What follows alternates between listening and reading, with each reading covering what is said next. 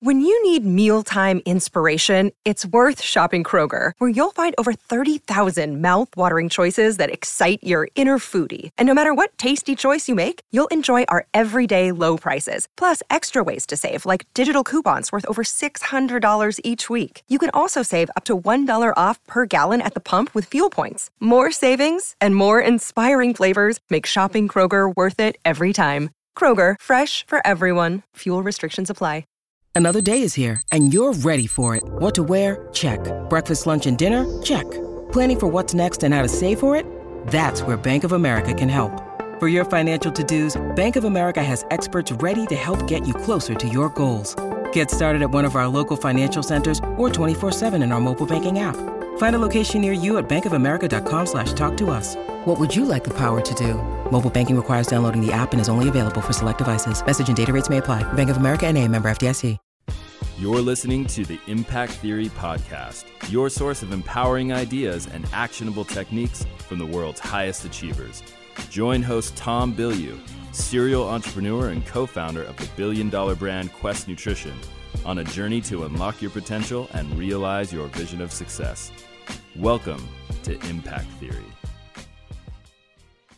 Hey, everybody, welcome to another episode of After Impact. I'm your host, Tom Bilyeu, and I'm here with the esteemable Agent Smith. Wow. Mr. Bilyeu. Yeah, buddy. How's it going? Very, very well to like sort of lie because What's it's like socially acceptable. What is on my mind? Um, I woke up in a super weird mood today about not getting enough done, like fast enough, and I just I'm displeased right now with my own um, what I'm getting out of my time. I've I feel like I've hit some sort of critical mass where it's like a bottleneck. How'd today go, though? Um, today's been all right. I've been pretty efficient with my time. I'm happy about that. But I've got some big projects that um, just like there's a nest of things that all have to happen for everything to finally fit into place. So it, it doesn't have that nice systematic one, two, three, Yeah. go kind of feel. Um, and I get too many things like that and, and I get antsy. The life here of an entrepreneur. Life of an entrepreneur. What it's There like, is. ladies and gentlemen. Indeed. Well, today we are on the show After Impact, and this is the show where we unpack the impact of this week's episode There it is. of Impact Theory. Went to all cameras. You did. Because no one's ever going to see this. Ever. Other than if we get lucky and we hit a clip. But right. yeah, but even if that, it's a clip, we'll edit this out. So. Almost certainly true. Uh, but not for you podcast listeners. We're thinking about you. This week's episode with the legendary. Legendary. I don't use that. I don't throw that word around a lot. You don't. You don't throw any words around a lot, I don't. which is good. Dr. Michio Kaku. The one and only. The one and only. When Christopher said that he was coming on the show, I was like, "Are you sure?" Yeah. right. The same Michio Kaku, the one that I know, the the one that's on TV all the time. yes. That was that's big time, it was. and people were freaking out in the comic Yeah. comments of YouTube. I'm just gonna re- fire off. A Let's few. do it. Maj Maj says, Wow, I can't believe my hero in science meets my hero in motivation. Awesome Top 5 says, Holy God, I always love this guy. Great, great choice, Tom. Two greats. Uh, Tushar Punjabi says, No way, a scientist on a motivation channel? Awesome. Four exclamation points. There it is. Hagrid says, Dang, I never would have expected Kaku. I bow down before your guest grabbing prowess, Tom. Wow. And I also say Dr. Finesse. I was gonna say, mad shout out to Dr. Finesse. I love that I'm getting credit, but that, yeah, our boy Dr. Finesse to the rescue. Yeah, and there's just a ton of them here. I want to I want to read another comment that's going to lead into the first question and that is um, from Dimension Y I N J. If I had to be honest, I think I'm having my age 15 moment. Got my dream, just need to reach it. Nice. And that's a reference to the episode where he says everybody has an age 12 moment That's right. or an it age 10, sorry, moment, age right? 10 moment. Yeah. So, why do you think it is that some kids have an age 10 moment and go on to be average, and other kids have an age 10 moment and go on to be Michio Kaku? Man, that's a really good question. And I thought a lot about this in the research. Like, how real is it that everybody has that, you know, age 10 moment? And like the nightmare of my life, how influential is your childhood on who you become? I don't like that. That does not sit well in my universe of thought. Mm. I like to think at any time you can go in any direction you want, but I would be lying if I said that I didn't acknowledge that there is some overwhelming influence that our youth has on us, largely to do with what structures of the brain develop first and which ones are overly active when you're young. So, like the amygdala, you come prepared with that and it processes fear, anxiety, emotion. And that's partly why, and this is what's really interesting, is partly why being a kid is so amazing and terrifying at the same time. So, because your amygdala is just overly active, it's why kids are so dramatic. Like, but you never have friends again like you had when you were 12 because the emotional bond that you can form is so crazy. The movies that you love when you're a kid, there's just nothing like it when you get older. Mm-hmm. It your your amygdala is just throbbing with emotional intensity. So it makes like being a kid for some the most like amazing years of their life and you hear people talk about that oh high school was the best years of my life and then for other people where it's like childhood was a nightmare that i never want to go back Yeah. to childhood is like taking acid it can be a good trip or a bad trip but it's going to be a strong trip no matter what and so having that moment where you're introduced to something and you have this just like outsized emotional reaction to it that plants a seed. Now, whether you go on to be Michio Kaku or you go on to do nothing, I'm I'm deeply intrigued by this because even though in the retelling of my own story, I'll talk about how my dad made an offhanded comment and it has like this echo in my life, which was that he said I was better behind the camera than in front of the camera when my friends and I would get together and, and film stuff. And but like that wasn't a big moment. That's not emotionally charged for me. That's me sort of looking back and trying to grapple with why did I sort of end up going in that way. So when I hear things like him say, you know, everyone has this age 10 moment and that's how their story starts, I'm like, I, I never felt like that. My childhood isn't like some powerful, visceral thing in my life. Hmm. And because of that, I think that skews my sense. Like every theory is autobiographical. So my theory about change, my theory that adults can change and that in later in life you can learn more than you ever learned, that it's all because that's what it was for me. So my question is what makes anybody go on to get hungry for something so hard that they see it through? I don't think that it necessarily has to do with the emotional intensity. I think it has to do with their ability to fan those flames and turn that even when he gave examples in the episode and he said you know it's the first time you see the moon through a telescope or whatever and i remember the first time i saw the moon through um, binoculars oddly enough with my dad in the backyard and i thought wow that's really neat but it didn't continue to have emotional resonance. So the question becomes even though I was way into it and I was freaking out and tripped out and like it was great bonding with my dad and I loved it, I didn't fan the flames. I didn't turn it into something. Whereas filmmaking, I did. And over the years, I fanned those flames and fanned those flames until it became my all consuming identity. When I was in college, there was no difference between me and me as a filmmaker. Like they were one and the same. And that was I was watching seven movies a week, like everything. Did you in my have a pivotal moment in when you were younger with film? Nope. But Nope. you loved film growing up. You I did. loved all the action movies of the 80s. One hundred percent. Yeah. But never like, oh man, like when I hear other people talk about how film impacted them, I wasn't impacted like that until The Matrix, and I didn't see The Matrix till I was like twenty two. So, like for me, man, like I loved movies and movies that I see now that like Goonies or something that I remember seeing in the theater or anything with Steven Seagal, which I was a freak for, Jean Claude Van Damme.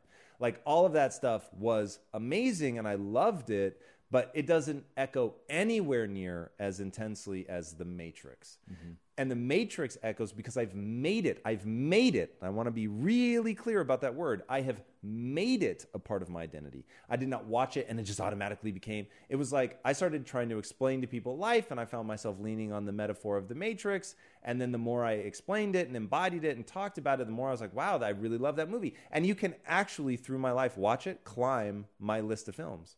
In the beginning, wasn't even in the top 10 and then it was in the top 10 and then suddenly it was number 1 but like if if you had forced me every year to make a new list of films like for probably the first decade after I'd seen it it wouldn't even be it might have like after 5 or 6 years made it into the top 10 but it didn't make it into number 1 till well after a decade after I saw it because it just continued to like be this thing that I leaned on. And mm-hmm. because then I was talking about it and embodying it, and then I'd rewatch it and be like, wow, this really is great. And then it was like, man, the more I think about it, the more like these pieces of life connect back to the Matrix. And so you make it into something. So the to really put a fine point, The people that go on to become Michio Kaku are the ones that fan those flames. And mm-hmm. He has that insight at eight that he wants to solve Einstein's equations. But I'm guessing when he was young, it really wasn't all consuming, but that he just kept fanning those flames in it and feeding that fire. It turns into the raging inferno of need. It's no longer a want, it's a mm-hmm. need. And he follows it through. And that's the difference between people who do something and people who race to the middle is you fan the flames and you take something that you want and turn it into a crushing need. That's great. And I have other follow up questions around this based on what you just said. And to bring it back to the, the comment on YouTube. So, first off, do you think that it's possible to have an age 10 moment at any age of your life? And the second is, can you build a life where every year is an age 10 moment? Like your entire life is an age 10 moment. Definitively. Now, realistically, is it going to happen every year? Probably not.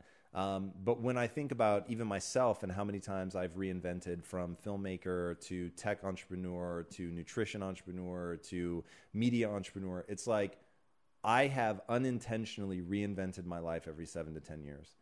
And because of that, you're able to bring things from the outside. Like, I'm not sure how much of this I want to reveal right now. It's the one time I'll be a little bit secretive, but not because I think someone's going to steal my ideas, but because the person or the entity that I'm going around by doing this, I don't want to hear this. Yeah. Um, but in comic books, because of my experience as um, in the social world, I and because of my time in nutrition, I understand distribution in a way most people don't. I understand distribution of content. I understand distribution of physical goods, and because of that, I see like this really obvious way to do distribution in a totally new way, and looking at it, it's like this is because I keep reinventing myself. So I've got all this experience from all these weird oblique angles, and I'm looking at the dominant players in the industry that we're going into, and I think, what are they doing? Like it's it's really weird once you have other perspective. Mm-hmm. So being able to reinvent yourself a yes i think it can happen at any age it certainly has for me and i know other people that have done the same thing and i remember reading this book where i first heard genius is a young man's game and how they were combating that and saying that's actually not true. And i don't remember what book i read it in. I'm, I'm very sorry. Um, so if anybody knows where this comes from that'd be great. And they were talking about this guy that continued to like be nominated for nobel prizes into his 60s which is like really unheard of. Most for work he did in his 60s most of the time it, you're in your 60s but you're nominated for work you did in your 20s and 30s Right. and his thing was every 10 years he forced himself to reinvent himself. And he found that like what he was learning in biology then would apply to chemistry and what he learned in chemistry would apply to physics. And like it became like he had so many different perspectives. He was always staying fresh. He always had the mindset of a beginner. And cultivating the mindset of a beginner is how you end up having those age 10 moments all through your life. I love that. What are some really practical and actionable ways to cultivate the mindset of a beginner? So one, you just have to cherish that. Right now, I think most people value themselves and their ability to be great at something, to know something, and I see this a lot, and I see this in people that I love, and I just want to scream at them. That one, everyone thinks you're an asshole. So the like, understand this is coming from a guy who essentially talks for a living now and like gives advice for a living.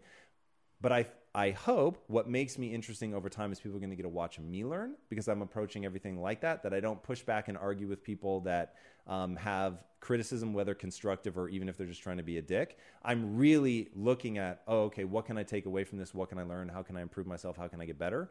Um, because I know that that expertise is a trap. It is like falling into expertise and the glory that is like knowing something and I know how good that feels and it feels just as good to me as it does to anybody else. But like I want to be effective. And the difference between knowing something and being effective is massive. And mm-hmm. you put your your value as a human being into one or the other. And I do not put mine into knowing something. So if somebody were to come after me and go, you don't know shit, I'd be like, oh, okay, cool. In what way? Please, like I want to see that because like as aggressive as they're being towards me to try to tear me down, I'm being equally aggressive back by being open to their feedback because I'm going to fuck them up on a long timeline by bearing them with results. Because all I care about is effectiveness. I just want to be effective. And so you're trying to damage me over here with criticism, not realizing you're making me stronger because I've developed my ego and my self esteem around something that's anti fragile, which is being willing to look at how that person really is right. Um, and I think that's that's really important. So you're going to value yourself to get to your the takeaways. Value yourself on your ability to um, be open to how you're wrong instead of how you're right. always be looking for new information and new perspectives. Hunger for your mistakes and your foibles because in that is you're seeing weaknesses in your current thinking and your current ability to execute and it's it's addressing those weaknesses that's going to make you more powerful so those are three like really basic things and then the fourth and maybe the most powerful is always be learning like you just need to learn. Like you've you've got to get really exceptional at learning, at teaching yourself, at knowing how to start knowing nothing and encountering this wall of information and not even, even knowing what thread to pull and like figuring out how to first learn the glossary of terms so that you can read something and not be totally confused and like how to read in swarms and not just from one person. Like there there are real tactics to that stuff. And if you're doing that, if you're doing those four things, you're going to win. Awesome. This episode is a lot about optimism uh, for the future. And in part, you know, that derives from Michio Kaku's perspective of like really um, stepping back and seeing things uh, longer than sort of a decade timeline mm. and to really see the change that's happened over the last 100 years 200 300 years so i want to ask you like how important is it for you in your life or how much do you think about really getting perspective on things it's not where I thought you were going. Um, perspective, I think, is really, really critical. And one thing that I'm really harping on right now in content, which, by the way, I just recorded something on my Alexa content. So, about this very thing, which, by the way, if you have an Alexa, make sure you add that Tom Bilyeu skill. And if you do have an Alexa, it's probably going off right now if you're listening to this. That uh, is very true. Sorry. Yeah, sorry for messing you guys up. Um, it, it it's all around really wanting people. A- ask me the question again. I won't vamp to try to like find my place again. It, I just talked how, about this in Alexa. How so important is it for you to get perspective? perspective? Yes. For the record, I got back there. You did. So that's me practicing. Um, so perspective is really important. I want people to understand you're experiencing life essentially through a funhouse mirror, and people mistake this funhouse mirror reflection for reality. And oftentimes, this funhouse mirror reflection makes you feel badly about yourself. You think other people are doing better than you, whatever, and I'm really failing, and I'm not smart enough, whatever. That's your brain. Your brain is painting a version of the world that you're mistaking for reality. And oftentimes I'll give the example of where the optic nerve connects to the eye. And Isaac Lidsky, go watch his episode um, where he talks about how losing his vision slowly in stages really made him understand that vision is a construct, it is totally fake. And that he was once washing his hands in a urinal because his brain told him this is a sink. He said, I didn't think it was a sink. I knew it was a sink. Yeah. And then all of a sudden, my, my, I saw it for what it really was and realized, whoa, I'm in a urinal. So he said that difference between thinking and knowing, like your brain presents everything as if it's certain and it's really not. So um, that's the old example that I used to give. Now I want to start giving a new example, which is there's this thing called the deep limbic system. The deep limbic system processes emotions, and its job is to color what's happening as either good or bad. Mm. And there's an awesome Shakespeare quote there's nothing either good or bad, but thinking makes it so. And that thinking that he's talking about is the deep limbic system.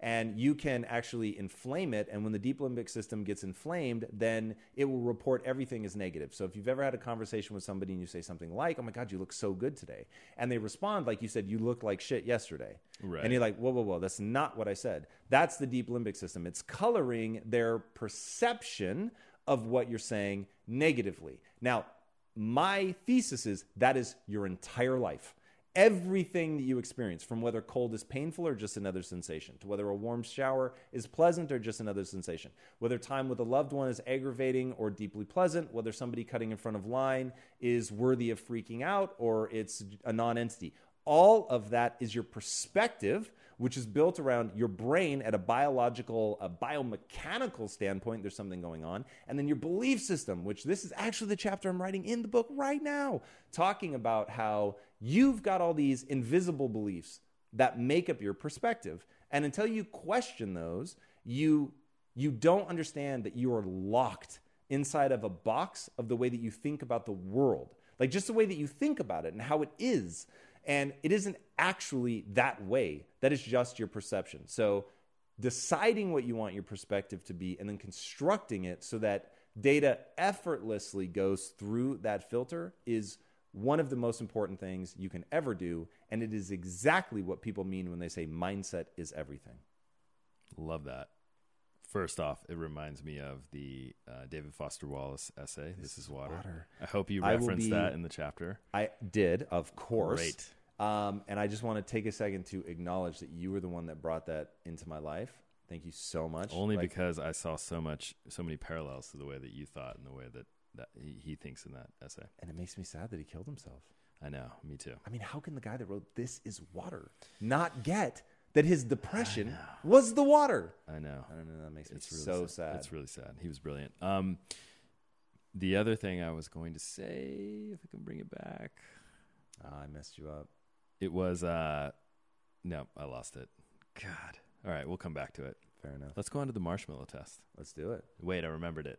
Fire away. Do you think it's possible to switch your default setting into always being optimistic, or will it always need to be this sort of active process that you go through? Because just default, you're gonna fear things, you know, be stressed out, whatever. I think the the mental jujitsu or the mental pachinko machine, as I like to think of it, um, you can get so good at that that it becomes second nature, and that the the negative um, emotional response will become a habit loop trigger for positive thinking, and you can get really good at that so that it happens really really fast. Um, it has been my experience that you never get rid of the emotional reaction. It diminishes dramatically. When I think about how much things used to hurt me, like when somebody would say something negative, or I'd realize I was wrong, or I'd embarrass myself, dude, it would throw me off for days. Days. I would Yeah. lose sleep. I mean, it was a real problem. And so now it's like it gets to the point where most of the time, not every time, but most of the time it doesn't even cross my face. And people don't realize, like, whoa, that really stung, or man, I'm super embarrassed. But because it happens so fast, and then I get back into, oh, but you're to learn something from this, and like, how can we flip this? How's this the best thing that ever happened? Like, that happens so rapidly in my mind because I've trained myself over and over and over and over and over and over and over for almost 20 years now to do that. Um, so people will get to that point, but I don't think it's about silencing the negative critic. I don't think it's about not having the emotion. I think it's about making them usable. Yeah, I love that. And for me, at least, when you're able to switch something negative into positive and not let it bother you anymore, it feels so good. Um, it feels amazing. Yeah. And that's what I'm talking about building your self esteem around that. Because one, every time you're going to get that, like, this feels really good just naturally. Mm-hmm. And then two, once that also you get to be proud of because, oh, that's my entire identity and most people can't do this and most people like become slave to the emotion. Then it's like that double whammy of, oh, wow, this feels good that I flipped it. And this is my identity. I lived up to who I said I was going to be. And so then that feels doubly good. Definitely. All right, back to the marshmallow test. This is something that you talk about all the time, so it was really cool to hear Michio bring that up in the interview. Um, can you give a quick recap just for people who may not be familiar with the marshmallow test? Absolutely. This is the famous Stanford marshmallow experiments, one of the, the most interesting studies ever, and one of the most uh, long range, where they followed these people for decades afterwards. Crazy. So they brought in these young kids, I forget how, seven or eight or something like that. And kids come into the room with a researcher in a white lab coat, and they say, Hey, here's a marshmallow. Uh, I'm going to step out of the room for a minute. When I come back, if you wait to eat the marshmallow until I come back, I'm going to give you a second marshmallow. And what the kids don't know is they're going to be gone for a very long time because they just want to see how long the kids can wait. And so they leave, and some kids literally eat the marshmallow before they get out the door. And other kids will like lick the underside, bite the underside, and try to put it back so you can't tell. Other kids will get up and walk around the room, explore. They'll sing, they'll put their head down, they'll do all kinds of things, strategies to delay eating that marshmallow.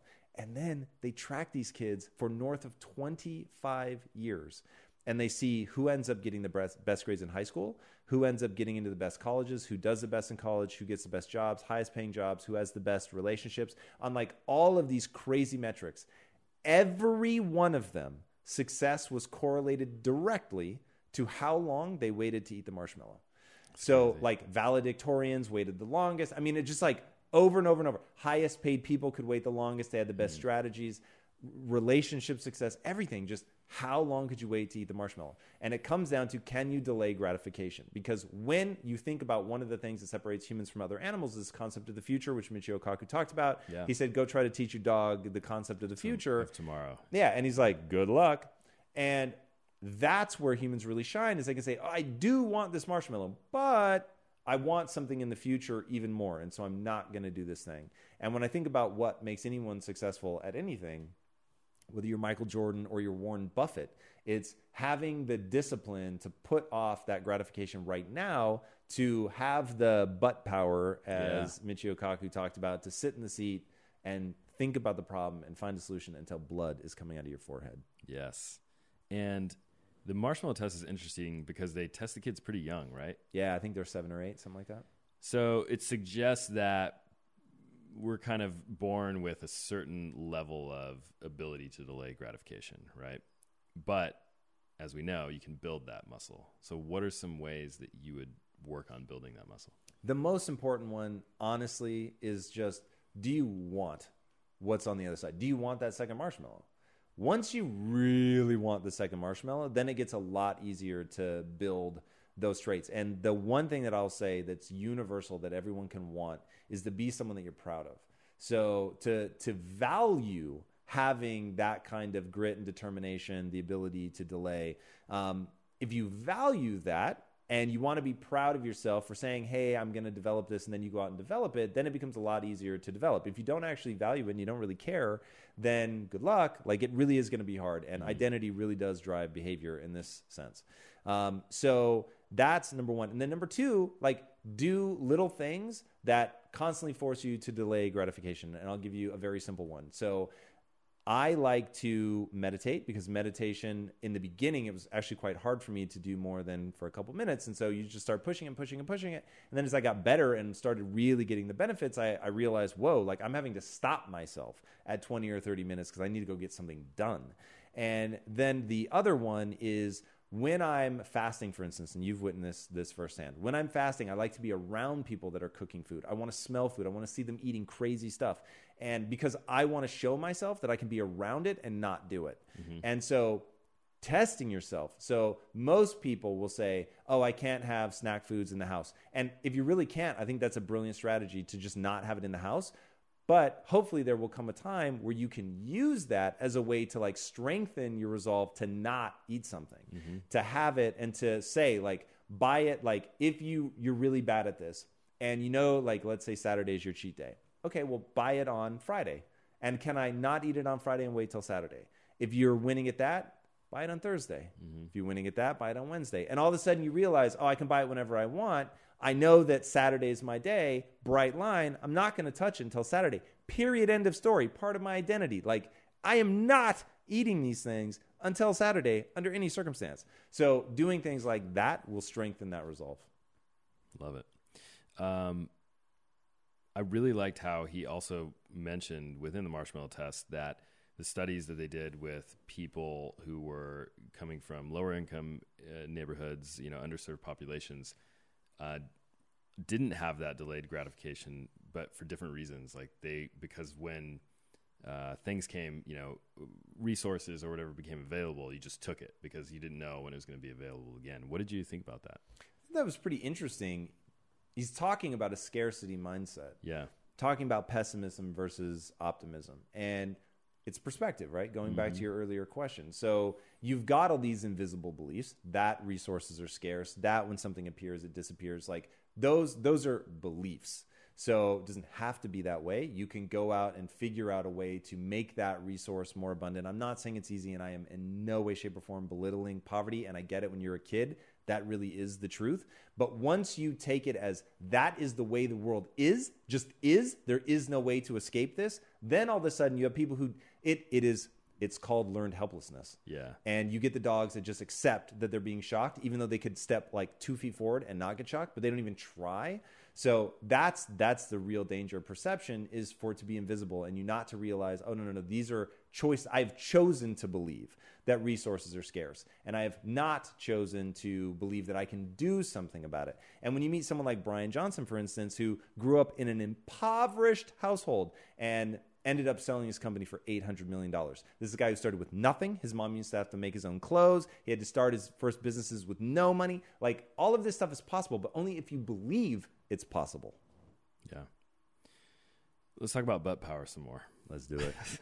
that was a it was a funny term that uh, Michio had coined, but it's I think it very much relates to delayed gratification, but it's also more in the idea that you can it's that deep work that Cal Newport calls. Like you can just sit down, you can work on something, you can just focus on it with uh, extended attention to try and find the answer.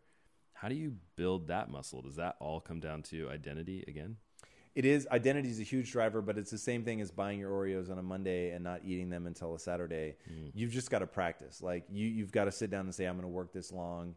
And if if you start out at 15 minutes, great, do your 15 minutes. But then 15 should turn into 20, 30, an hour, two hours.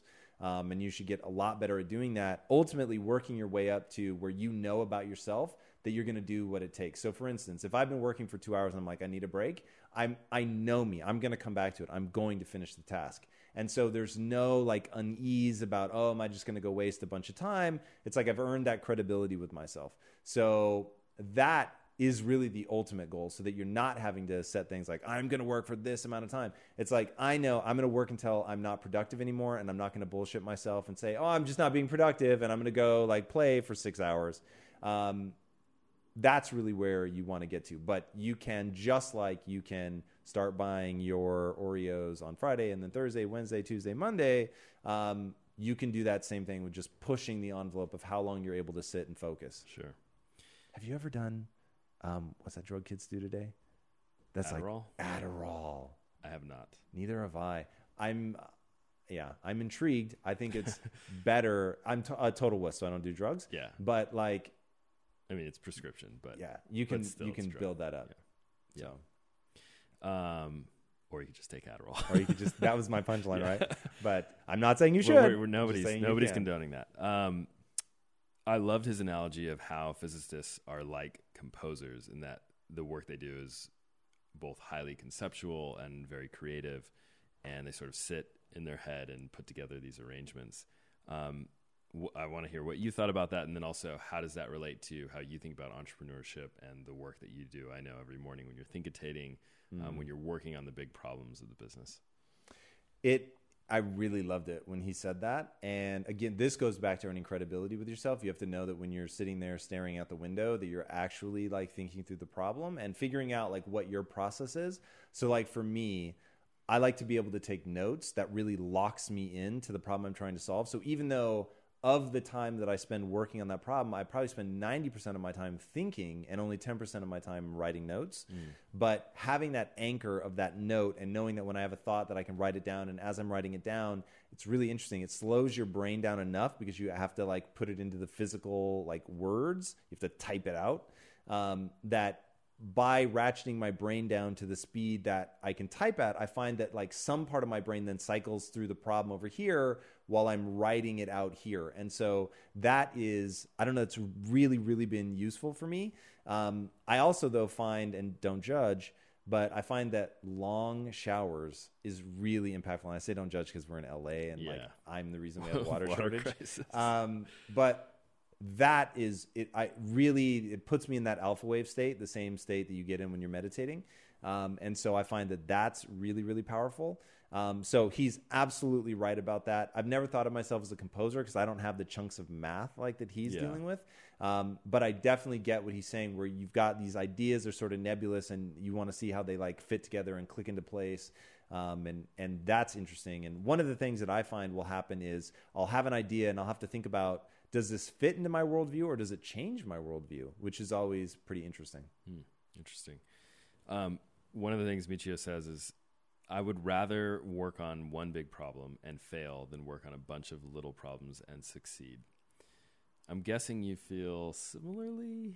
I'm not sure about, about that? that. Really? Um, I would be really um, disappointed to have spent my whole life working on one big thing and not have accomplished it. Now, keep in mind that's coming from a guy who's done some pretty extraordinary things, not the least of which is just write books and stuff like that. So he's saying in, in one area of his life, there's this really big problem that he's trying to tackle. So I feel like that. So if you'll let me frame him as a guy who does a bunch of little things, but also the mission of his life is grand. Mm. I feel the same there. So the mission of my life is grand to, to, pull people out of the matrix, to get people who are antagonistic to change and an empowering belief system to get them to adopt it and to have generational consequences where they then unintentionally even teach it to their kids because it's just their default view of the world. Um, so that's huge. Am I going to do it? Who knows? We'll see. But like, if I never put content out, or I never created a comic, or we never did a TV show, or never made a movie, I would be mortified. And and I would I don't think a lot about my deathbed, but if I were on my deathbed and didn't do any of those things, I'd be like, yeah, I messed up. Fair enough. Uh, last couple questions here. Michio said that he would rather make so the he's trying to figure out uh, Einstein's theory of everything. That's his life's mission. He would rather make that discovery himself than have some sort of uh, super intelligent yeah. alien come and just give it to him, right? Um, I'm sure that resonated with you. Why is this such an important point that he's making, and how does it relate to building long-lasting happiness? Well, I'm going to break it into two things. So, one, long lasting happiness, which I'll call fulfillment, is born of suffering. It's born of doing the hard things. It's born of not eating the bowl of ice cream. It's born of going and lifting the weights, running and doing the exercise, butt power, or sitting there and doing the work, right? It's you're doing something that's hard that has meaning and purpose, and that's where the fulfillment literally comes from. So you've got to be doing those hard things um, to to get that. But then the other side, give me exactly how you phrase the question again. Just kind of why him saying that is such an important point that people really need to hold on to. That was it. And then I asked about, but him saying him saying what? him saying that he would rather make the discovery. Oh, right, right, right. The aliens and not Yeah. the answer. Um, so, if something that the second part of this is if something has extreme utility, I'm actually okay with it just being given to me because the point is the utility. The point is putting it to use. So, Mm. For instance, take wealth. A lot of people are like, I'm not giving my kids anything. I get it. I get it. I know why they want to do that. They want to force their kids to figure it out. But the reality is, I spent, I'll, I'll just call it a cool decade. I spent an entire decade of my life mistakenly chasing money. Now that I have money, I'm actually able to execute at a way higher level than I would be able to. So I both needed the the journey, I needed the lessons for sure mm-hmm. to clarify my thinking and all of that and to learn to be an entrepreneur. I totally get it. But like if the punchline of all of that was I never made money, then I wouldn't be able to do what I'm doing now. So like money has real utility. Mm-hmm. So now I'm a big believer that I wouldn't have wanted to win my money. Um, and that's a real thing for me. I don't play the lottery, anything like that. My mother in law gives me lottery tickets every Christmas. She stopped now because I said in content that um, I don't want to win it. And but I'm conflicted because it has real utility. So if somebody were to go, "Hey Tom, uh, do you want a trillion dollars?" To say no is to say that I care more about earning this thing and taking the pride in having earned that than I do in building something with it. So if somebody came and offered me a trillion dollars, I would be deeply sad to not have earned that money, but because I really believe in my mission, it would be counter to my mission to not take it. So I would ultimately take it, even though it would it would be such like a missed opportunity um, to have earned that. How do you get over the problem that if the parents give the kids money and let's say, then they're like, great, now I can just chill the rest of my life. They never learn the things that they need to learn and they never do anything. Thank you for explaining why I'm not a parent. So it it uh, was it Aristotle I think that said the only impossible job is raising children. So I have no idea how to do that. I don't know how to reconcile that the so the only thing across every species that it has ever been tested on that that elongates life expectancy is caloric restriction. So any species, yeast, mold, um, dogs, chimpanzees, if you restrict their calories, you will elongate their life every time, every single species. Now, the only reason I didn't include humans is no one will do the test. It's unethical mm. because it creates like this misery state. So that's how I feel about the only thing I've ever seen work on every human being that's ever become great is hardship. They all have hardship. At some point, they had to go through something brutally difficult. And in figuring that out and solving that puzzle, then they're able to do something extraordinary. I can't reconcile that with not wanting to make somebody I love and care about suffer. So, inevitably, like to really become great on the other side, they're going to have to suffer. I just don't, I'm not good at that. Yeah. Like it's a real weakness for me. That's a good answer, though. I like it. Yeah, it's truthful, if nothing It's else. a truthful answer. All right, last question. Um, there's so much in this episode. Uh, where is this question in my list of questions? It's somewhere around here. It's easy to look at Dr. Kaku and just say he's a genius, obviously. Um, I could never do that. What what should people really take away from this interview above all else? Wow, if you're the there's really um oh, you're gonna make me pick one. I hate it when people like you ask them for one thing and they give you a bunch. So I'll say bite. I want a soundbite. Butt power. That's the one thing to really take away from this. He puts in the work. Mm-hmm. And so even though he's super intelligent, he puts in the work. And anybody that wants to learn something from him is put in the work. That's your soundbite. Now I'm going to give you something else, which is we all have a decision to make about whether or not we live in a friendly or a hostile universe. And the fact that his brother was born in a um, internment camp and that his family lost everything and were put in an internment camp for years and came out the other side and said, It's done, move forward. He's a guy that clearly has decided to be optimistic, that he lives in a friendly universe.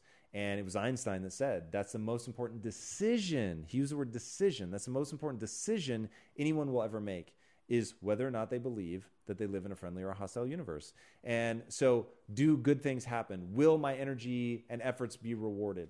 And when you're answering yes to those questions, then you'll take that step, then you'll put in the effort, then you'll do the butt work. And so, that's like, that's the the real key. You you really do need those two things together. You need to believe that your efforts will be rewarded with knowledge, experience, um, improved abilities, and then you need to do the work. Love it. Let's wrap it up there. There it is. All right, guys, thank you so much for joining us. As always, a pleasure. If this is adding value, please do share it. If you're listening just to the podcast, please go to um, Apple Podcast, leave a review. I don't know if you still have to go to iTunes to do that, um, but go leave a review on this. It helps more than you think. So, also, one quick uh, plug sign up for the newsletter. Word. Some really good content in Going there. Ham. Did you read today's newsletter? I haven't read it yet. I'm looking forward to I'm it. I'm super curious to see if this one plays, guys. I'm dragging you into like advanced class shit with the newsletter.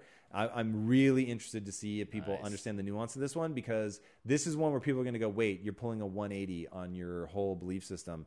And I'm not. So if they can understand how this is completely congruent with the way that I think and that I'm trying to take them below or beyond far deeper than what you can put in an Instagram photo. like I really that's going to be my positioning. I'm the guy it. that's going to give you the real things you need to do to go execute. So this newsletter is is my attempt at like really taking people to to the real issue and to get beyond the soundbite. So if you want to go deep, sign up for that newsletter. It's the only place where you can get that content. Absolutely true. All right, guys, if you haven't already, be sure to subscribe. And until next time, my friends, be legendary. Take care. Hey, everybody, thank you so much for listening. And if this content is delivering value to you, please go to iTunes, go to Stitcher, rate and review us. That helps us build this community. And that is what we are all about right now building this community as big as we can to help as many people as we can, deliver as much value as possible. And you guys rating and reviewing really helps with that. All right, guys, thank you again so much. And until next time, my friends, be legendary. Take care.